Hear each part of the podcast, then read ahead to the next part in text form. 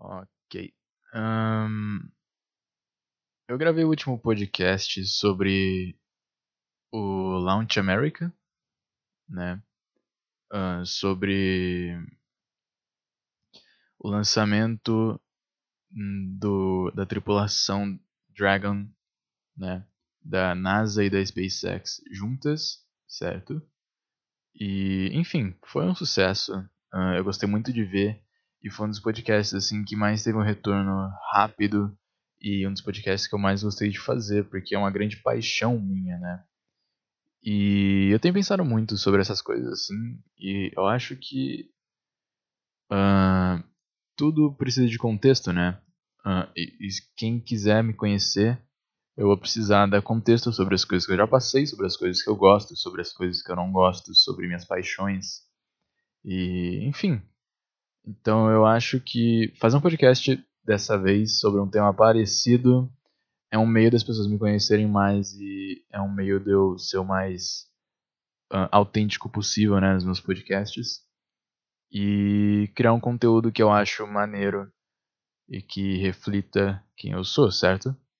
Ah, a maioria dos meus podcasts não são podcasts que eu tenho exatamente me orgulhado muito, nem que eu tenho achado que tenham sido totalmente autênticos ah, ao, a- ao que eu penso ou como eu me vejo, né? E na verdade isso com relação ao meu conteúdo em geral. Ahn, por isso eu tô tentando fazer algumas mudanças, certos, certo? Ah, tanto no podcast, tanto nos meus conteúdos em geral. E, enfim, tentar ser o mais autêntico possível, né? Então, tirando esse desabafo antes do podcast, né? Vamos agora falar sobre o que é bom. Ok? Eu vou falar então aqui sobre um fato muito curioso que deixou muitas pessoas assustadas aqui no Brasil no dia 10 de maio de 2020. Certo? Imagina você tá ali na sua casa de boa, fim de tarde, já tá anoitecendo. De repente você tá ali, olha pro céu e todo mundo que tá ali no seu churrasco em família, quer dizer, provavelmente você não tá fazendo churrasco em família porque você tá no meio da quarentena. Mas você por algum motivo estava, como foi um dos vídeos que eu vi. Você olha pra cima e vê várias luzes no céu, orbitando, piscando, é, algumas até andando em fileira e cerca de 50 luzes no céu cruzando o céu. Será que seriam extraterrestres? Será que nós tivemos um primeiro contato? Será que estamos sendo estudados ou invadidos? Bom, ah, há uma explicação muito mais palpável para tudo isso e começa com S de Starlink. Então fica comigo nesse podcast que eu vou falar aqui sobre o que é a Starlink, o que é esse projeto e quais são os benefícios dele pra gente, né?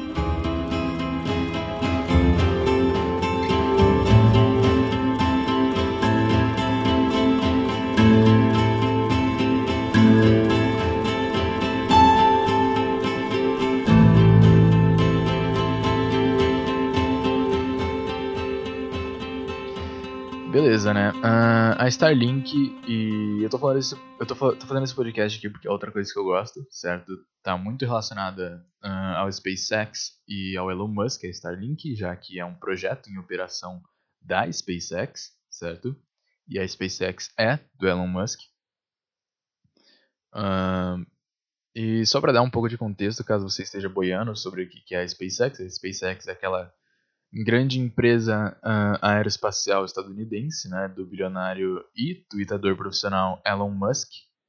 E foi ela que ajudou a NASA a voltar a ter lançamentos aeroespaciais em solo americano, como eu falei no último podcast ah, do Launch America. Se você não viu, corre lá, dá uma olhada, 10 minutos bem rapidinho. Foi mais uma notícia.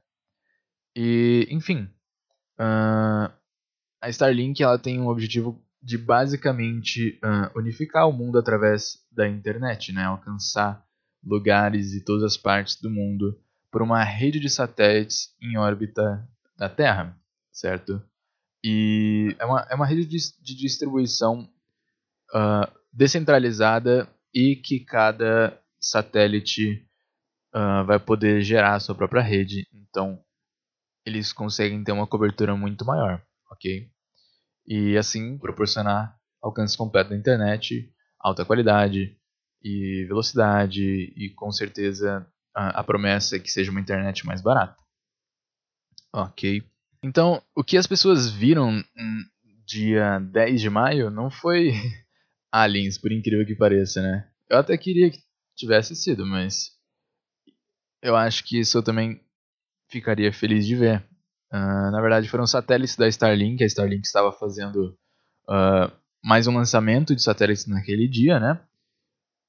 Já totalizando 422 satélites até agora lançados. E o que aconteceu foi que as pessoas conseguiram ver aqueles satélites porque eles ainda não estavam no seu, na sua altura uh, ideal, né? Eles estavam numa altura bem baixa, então dava para ser visto a olho nu. Os satélites, quando eles chegam na altura de 550 quilômetros da Terra de distância, né? Uh, eles já não vão mais poder ser vistos, né? A olho nu. Até porque eles são até relativamente bem pequenos. E o que aconteceu foi que esses satélites, uh, eles estavam apenas refletindo a luz uh, do Sol e a luz refletida da Lua, né? Por isso que foi possível ver eles brilhando, né? Então, não foram extraterrestres, foram satélites. Uma pena.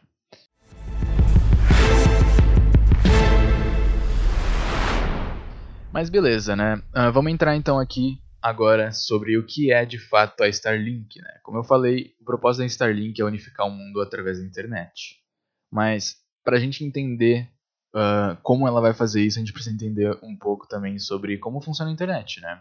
Esse novo continente internacional, como eu gosto muito de chamar né? Porque ele simplesmente pôde unificar várias pessoas ao redor do mundo sem depender de um espaço físico e geográfico ou de barreiras físicas, físicas e geográficas, né? Então, eu, eu vejo a internet como um continente internacional, né?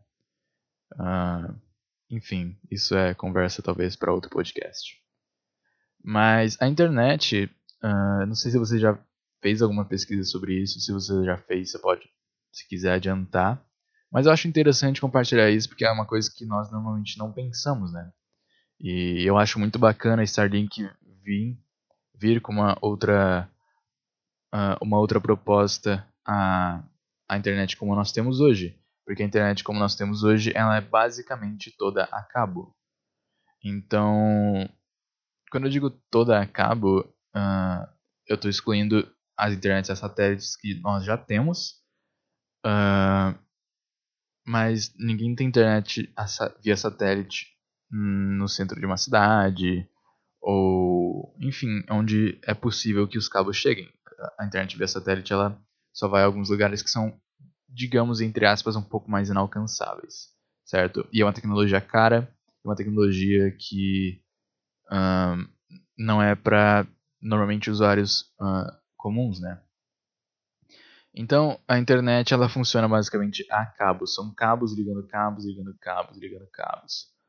E aí esses cabos eles chegam até seu roteador e você pode conectar aí sim o Wi-Fi. Por incrível que pareça, a internet ela não é toda em Wi-Fi. Você não pega, o seu roteador não pega um, sinal em Wi-Fi uh, ah, para transmitir um sinal para Wi-Fi para o seu celular. Ele pega um sinal a cabo, ok? Né? E todos esses cabos uh, carregando os dados para nossa internet, eles passam, uh, eles saem da sua casa, eles vão para as provedoras de internet do seu país ou da sua cidade, né? Uh, ou do estado até. E aí desses provedores eles vão para os chamados backbones. Backbones, eu acho que a tradução seria espinha dorsal, né? E é basicamente essa a ideia dos backbones, né? A espinha dorsal é o que interconecta todos os ossos do nosso corpo e mantém o nosso esqueleto uh, e nosso corpo de pé, né? E é basicamente isso que os backbones fazem. Eles são rotas de internet que interconectam todos os computadores, provedores de internet ao redor do mundo, né?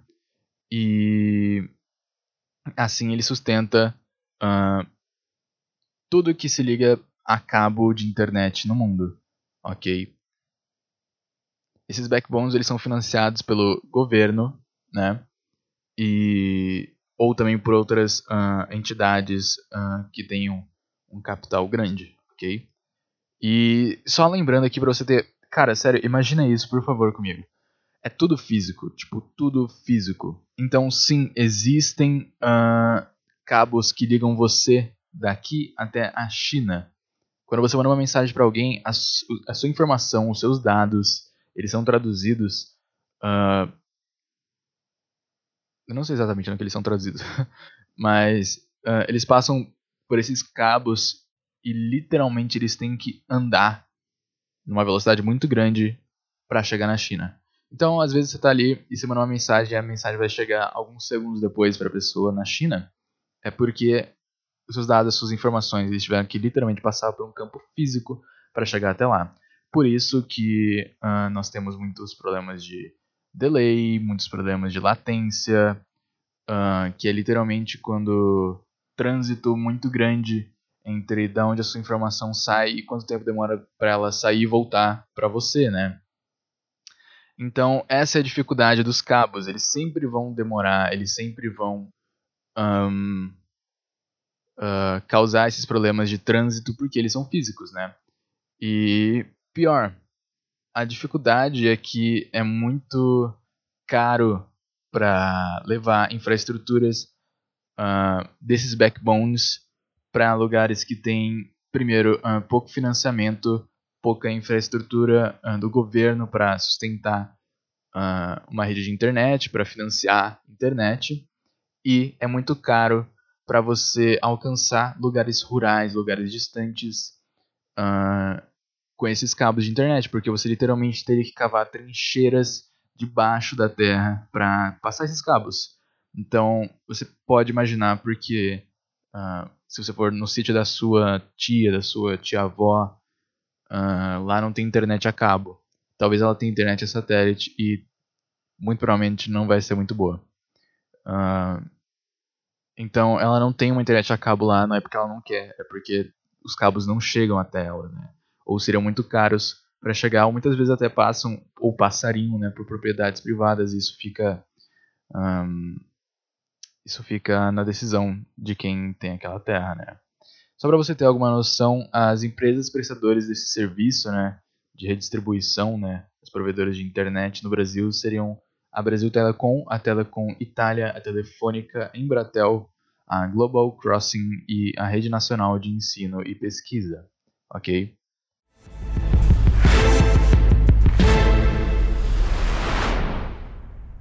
Então agora que a gente já sabe como a internet em si funciona, vamos pensar como a Starlink funciona, né? Foi para isso que você veio aqui nesse podcast.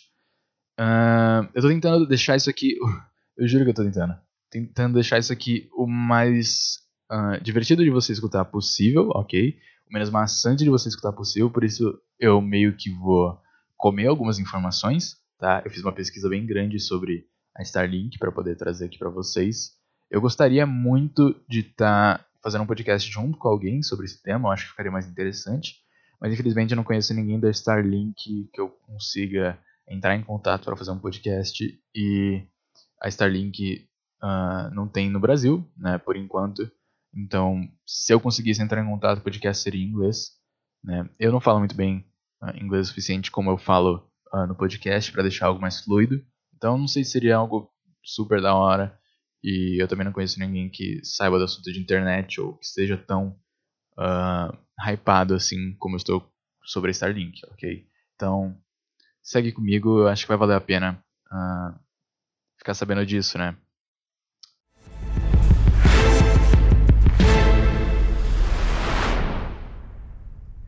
Enfim, uh, então como que a Starlink vai funcionar, né? Uh, primeiramente vai ser uma internet via satélite. Então, imagina, uh, os satélites eles vão estar a quilômetros da Terra, mais especificamente a cerca de 550 quilômetros de distância da Terra. Então, você pode imaginar e pode deduzir que não vão haver cabos, certo? E é verdade, não vão haver cabos e por si só isso já é uma ideia maravilhosa para mim, porque eu sou meio que um cabo fóbico, não sei. Tipo, eu odeio cabos. Eu, eu, eu, dei um jeito de enrolar. É sério, eu tô olhando pra isso aqui agora, acabei de me dar conta que eu fiz isso, tipo, inconscientemente. eu enrolei o cabo do meu microfone, eu passei ele no braço articulado novo que eu comprei. Uh, eu tentei deixar ele o mais grudado possível, menos uh, desorganizado possível, porque eu sou meio cabofóbico, velho. Eu não sei porquê.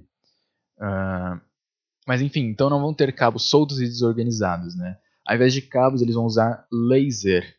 Sim, tecnologia a laser para transmitir dados direto do satélite para o seu computador, que estará conectado a essa rede. Então vai ser uma transmissão via a laser e direto para o seu computador. Não vão haver uh, provedores, porque o backbone ele funciona como uh, algo que interconecta tudo isso, certo? E ainda tem os provedores de internet. O que a Starlink basicamente vai fazer vai ser tirar esse meio termo de uh, provedor de internet, ela vai conectar você direto com a Starlink, direto da fonte, certo? Porque eles vão usar uma tecnologia laser. E como a tecnologia laser vai transmitir seus dados, uh, vai ficar muito mais fácil deles uh, te deixarem com essa conexão direta, né? Porque o laser ele é basicamente um feixe de luz uh, estimulado por radiação eletromagnética, ok? Então eles vão conseguir conectar o seu computador direto com a Starlink sem problemas de cabo, né? Sem problemas de uh, seus dados eles ficarem fisicamente um atropelados no outro, né? E isso gera a questão de tipo, então ela vai ser mais rápida, certo? Porque como é uma internet a laser e laser nada mais é do que luz, como eu falei, né? Vamos deduzir aqui, né? Uh, eu não sou nenhum cientista, eu sou só um garoto que pesquisou sobre isso e eu achei muito legal. Então me acompanhe nesse raciocínio uh, ah, para você entender como eu entendi. Como o laser é uma luz, uh, é só a gente pensar qual é a velocidade da luz, ok? Uh, então a velocidade da luz ela é de cerca de, olha só, aproximadamente 1 bilhão 79 milhões 252 mil 849 quilômetros por hora, ok? Uh, só para você ter uma comparação, tá? Eu sei que esse número é bem grande.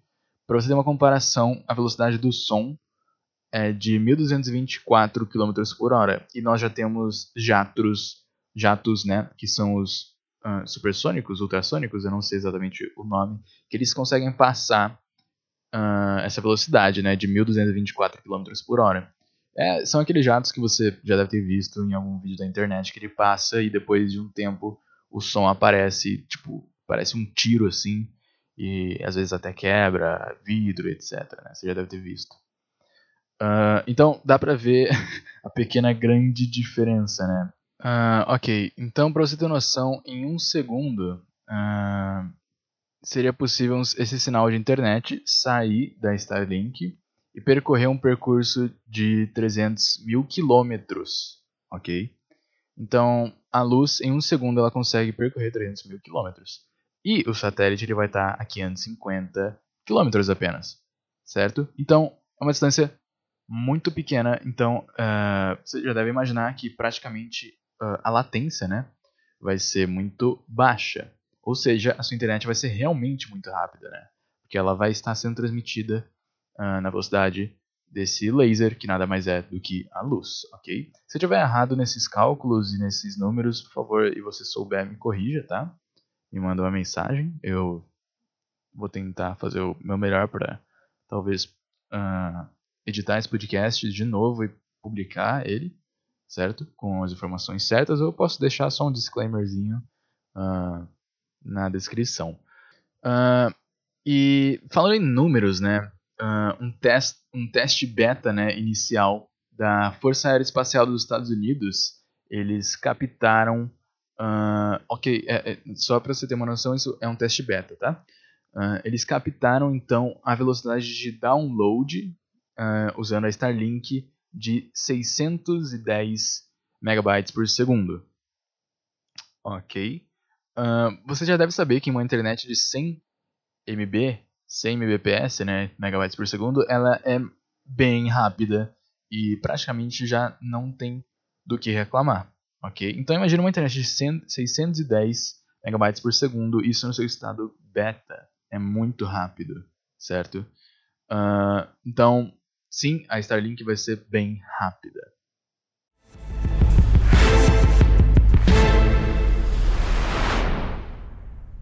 Ok, e agora uh, vamos entrar também numa parte que eu acho que todo mundo deve estar se perguntando uh, qual é o preço disso, né? Parece uma coisa absurda e, bom, deve custar muito caro. Mas a ideia do Elon Musk é justamente baratear a internet através desse processo. Uh, já que, bom, não existe tanta manutenção disso, né? Os satélites eles vão ficar lá, no, lá em cima. E uma vez que eles dão problema ou alguma coisa assim, o satélite literalmente, tipo, se dirige automaticamente de volta para a Terra. Como praticamente tudo que a SpaceX faz. Então, eles podem pegar o satélite de volta. Eu não sei se eles vão reusar, eu acredito que não, mas eles não vão cair e se desintegrar, uh, porque você sabe que o satélite cai na Terra. Né? Tipo, às vezes você acha que é uma estrela cadente, mas é literalmente um satélite caindo, entrando na atmosfera, pegando fogo, né? Uh, então, isso não vai acontecer com os satélites da Starlink, ok? Uh, então já são menos e menos e menos custos. Uh, e não tem um preço oficial agora. Os preços que eu cheguei aqui foram preços baseados em um outro site que também estava basear, baseando preços em especulações e numa nota do presidente da SpaceX, tá? Uh, então, vem comigo esse raciocínio aqui para a gente entender mais ou menos como é que esse lance de preço vai funcionar e por que ele vai funcionar assim. Então, segundo o site reviews.org, uh, o preço no seu estado inicial seria de 80 dólares uh, por mês. E isso é bastante lá, ok? Mas não se assusta, calma. Por que 80 dólares por mês? O presidente da SpaceX. Uh, deixa eu ver se é. Jay Shotwell, um nome bem americano, né? Shotwell. Uh, em uma entrevista na CNB, ele brincou: Alguém está pagando 80 dólares por um serviço de internet ruim? Não. Por isso seremos um sucesso. Uh, ele brincou falando isso, mas eu acho eles, é, eles uh, tomaram isso como um valor especulativo. E se ele falou isso, ele deve estar bem ciente que, tipo, 80 dólares não é exatamente uma brincadeira, né? Ainda mais para a internet lá. Mas para uma internet via satélite é algo até relativamente comum, ok? E, bom, segundo esse site reviews.org, nos Estados Unidos, duas das principais provedoras de internet via satélite têm planos que vão de 30 a, 50, a 150 dólares por mês, uh, tendo respectivamente a velocidade de internet de download de 12 a 100 megabytes por segundo, ok? Uh, isso seria numa provedora chamada ViaSat. Olha só que nome criativo, né? Para uma internet via satélite. Uh, e uma provedora chamada HughesNet tem um plano de 60 a 150 dólares por mês para a internet de apenas 25 uh, ah, megabytes por segundo, apenas variando então uh, o pacote total de uh, cota de dados que você teria de acesso de internet, né, que seriam por gigas. Né? Então você vai poder usar uh, seus 25 megabytes por segundo até você atingir essa cota de 30, 40, 50, 60, 100 gigas mensais, ok? Uh, é mais ou menos aquele lance que aconteceu algum tempo atrás aqui no Brasil, que estava rolando aquele lance de as provedoras de internet quererem limitar sua acesso à internet e você só poderia usar até uma certa quantidade de gigas, tá? É isso que a HughesNet faz lá fora e ela faz aqui também no Brasil, porque ela funciona aqui no Brasil, ok? E, bom, foi isso que eu usei para comparar então os preços, né? Porque eles não falam nada sobre o Brasil, então eu tive que trazer isso para uma realidade mais brasileira, né? De quanto isso iria custar aqui, tá? Uh, não tomem isso como oficial, tá? É apenas uma especulação que eu fiz. Uh, mas vamos lá. Então, para comparar os preços de internet via satélite no Brasil, uh, eu fui em um outro site especializado em internet, tá? Eu não tô lembrando agora o nome dele, mas eu vou deixar na descrição aqui para quem quiser conferir. E, bom, o, os preços eles variam de 32 a 600 reais. Isso porque existem dois tipos de internet, né? A internet fixa via satélite e a internet móvel via satélite, tá? A móvel você já conhece, tem nos seus celulares aí. E a fixa, ela precisa de uma antena, precisa de uma instalação e etc. Então, varia os preços, tá? E também varia em questão de se você é uma pessoa física, se você é uma corporação, Uh, obviamente a corporação vai ser mais cara e provavelmente vai ser melhor, etc. Tá? Por isso que varia tanto esse preço. Uh, e só para você ter uma noção, uh, comparado com quantas pessoas recebem aqui e em alguns países da Europa e até mesmo na América do Norte, os preços, tomando essas devidas proporções, são até bem parecidos, tá? Uh, mas não se engane com relação à execução disso no Brasil, tá? Apesar dos preços serem bem parecidos, a gente sabe como o sistema de internet funciona aqui no Brasil. E eu acho que por si só a Starlink já vai estar tá fazendo um trabalho uh, muito bom com relação a isso, né? Porque a gente sabe como a internet do Brasil funciona, como eles têm uma execução questionável, né? E eu não preciso nem argumentar contra isso, é só eu entrar aqui no meu Valorant e ver que a internet que era para estar recebendo 120 mega uh, não está chegando a 120 mega e meu ping está simplesmente oscilando de 20 a 1000 em alguns minutos, tá? Mas eu não vou entrar nisso. Uh, então vamos pegar alguns uh, dados aqui e chegar no valor finalmente que eu cheguei, né? Na Rio, aqui no Brasil a HughesNet, a HughesNet tem um plano mensal de 200 reais para uma cota de 30 GB mensais, a uma velocidade de 10 MB por segundo, né? Uh, ah, 10 MB por segundo. E eu peguei esse número porque nos Estados Unidos tem o mesmo plano que uh, é de 30 GB mensais com uma velocidade de internet de 10 MB por segundo. Foi o único plano que eu encontrei que tem as mesmas velocidades e a mesma cota de internet. Ok? Uh, nos Estados Unidos, essa cota de 30 GB a 10 MB por segundo ela custa 99 dólares. Uh, que, segundo como o dólar estava no dia que eu fiz essa conta, estava uh, 547 reais mensais. Ok? E no Brasil, como eu falei, custa 200 reais. Então, se lá custa 100 dólares arredondando e aqui custa 200 reais, os 80 dólares que o presidente da SpaceX, Shotwell, disse né, na entrevista iriam equivaler aqui no Brasil a 160 reais. Levando em consideração uh, também, tá? De novo, a diferença de execução entre a internet dos Estados Unidos e do Brasil, a cota de internet, uh, nesse caso aqui já seria um preço bom, ok? Você vai estar tá pagando se, uh, 160 reais para uma internet que não uh, que vai ter uma velocidade muito boa, né? vai ter uma tecnologia muito boa, vai estar interconectada com o mundo inteiro, a promessa que seja ainda mais barata ao longo do tempo, uma qualidade muito superior, né? E a velocidade impecável, né? Assim, talvez podendo variar em alguns planos aqui no Brasil, né? Ainda não tem essas informações da Starlink, que planos que vão ter, mas 160 reais é um plano considerável para uma internet que já vai ser indiscutivelmente muito rápida uh, e de qualidade, né?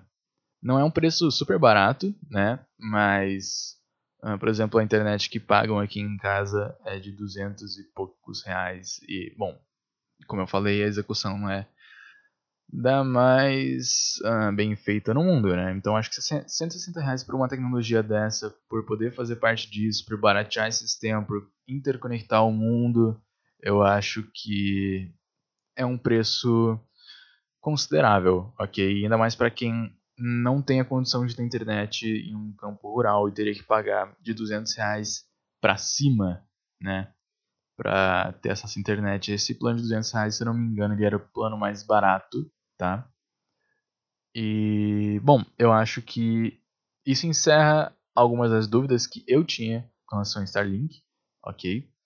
E eu espero que você tenha gostado, né? Uh, desse podcast. Espero que ele não tenha ficado chato. Espero que você tenha conseguido me acompanhar neste um, essa explicação, ok? E para finalizar sobre a Starlink é isso, tá? É um tema que eu gosto muito, eu sonho muito com relação a isso. Uh, é uma parada assim que eu literalmente eu briso muito com relação a isso e eu gosto muito desse assunto da SpaceX, do homem no espaço, do ser humano como uma espécie interplanetária e eu acho que o que isso faz, assim, uh, pensar mesmo uh, como daqui a alguns anos eu creio muito que a humanidade vai estar se enxergando como raça humana, né? E eu não vou entrar aqui muito no que está acontecendo recentemente no mundo, né? Mas uh, você que não está vivendo dentro de, uma, dentro de uma caverna deve estar sabendo dos protestos, deve estar sabendo dos movimentos sociais, uh, nas redes sociais, né? E, enfim, eu creio muito que daqui a alguns anos, com ações uh, tomadas como a Starlink, como a SpaceX, como diversas outras empresas que uh, ajudam a unificar o mundo, a tornar as coisas mais iguais, mais acessíveis e baratear as coisas. Uh, eu acredito muito que a humanidade vai começar a se enxergar como raça. É por isso eu gosto de trazer esses tipos de assuntos, né? O meu podcast uh, ele tem um dos temas uh, e um dos propósitos de ajudar uh, e discutir sobre o que é viver uma vida intencional, né?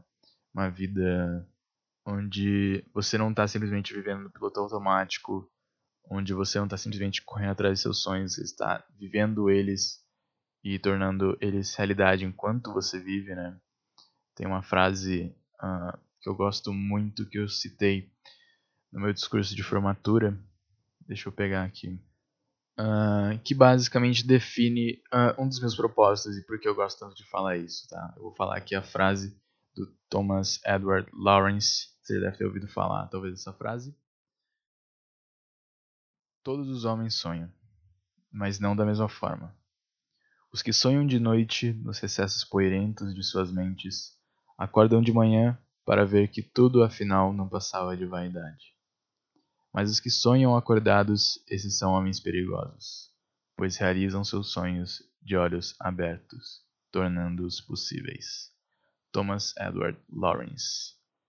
Uh, sim, é a frase que aparece no Uncharted e eu gosto muito. Eu acho que reflete muito uh, as minhas ambições e o que eu quero com relação a esse podcast, o que eu quero com relação à humanidade e o que eu tento fazer a minha parte para trazer, informar, comunicar e criar, né, uh, para fazer uh, a humanidade uma humanidade mais conectada, né, inspirar pessoas a viver uma vida intencional, uma vida significativa, uma vida fora do piloto automático, né, um, e enfim, uma vida que, que seja que vale a pena ser vivida, né?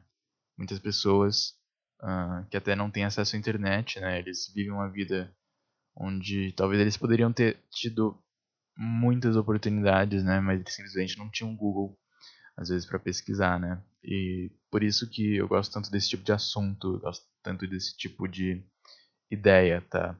Eu não quero entrar aqui do tipo, pô, eu gosto muito do Elon Musk, etc, né? Porque isso é uma questão de, entre aspas, ser fã, né?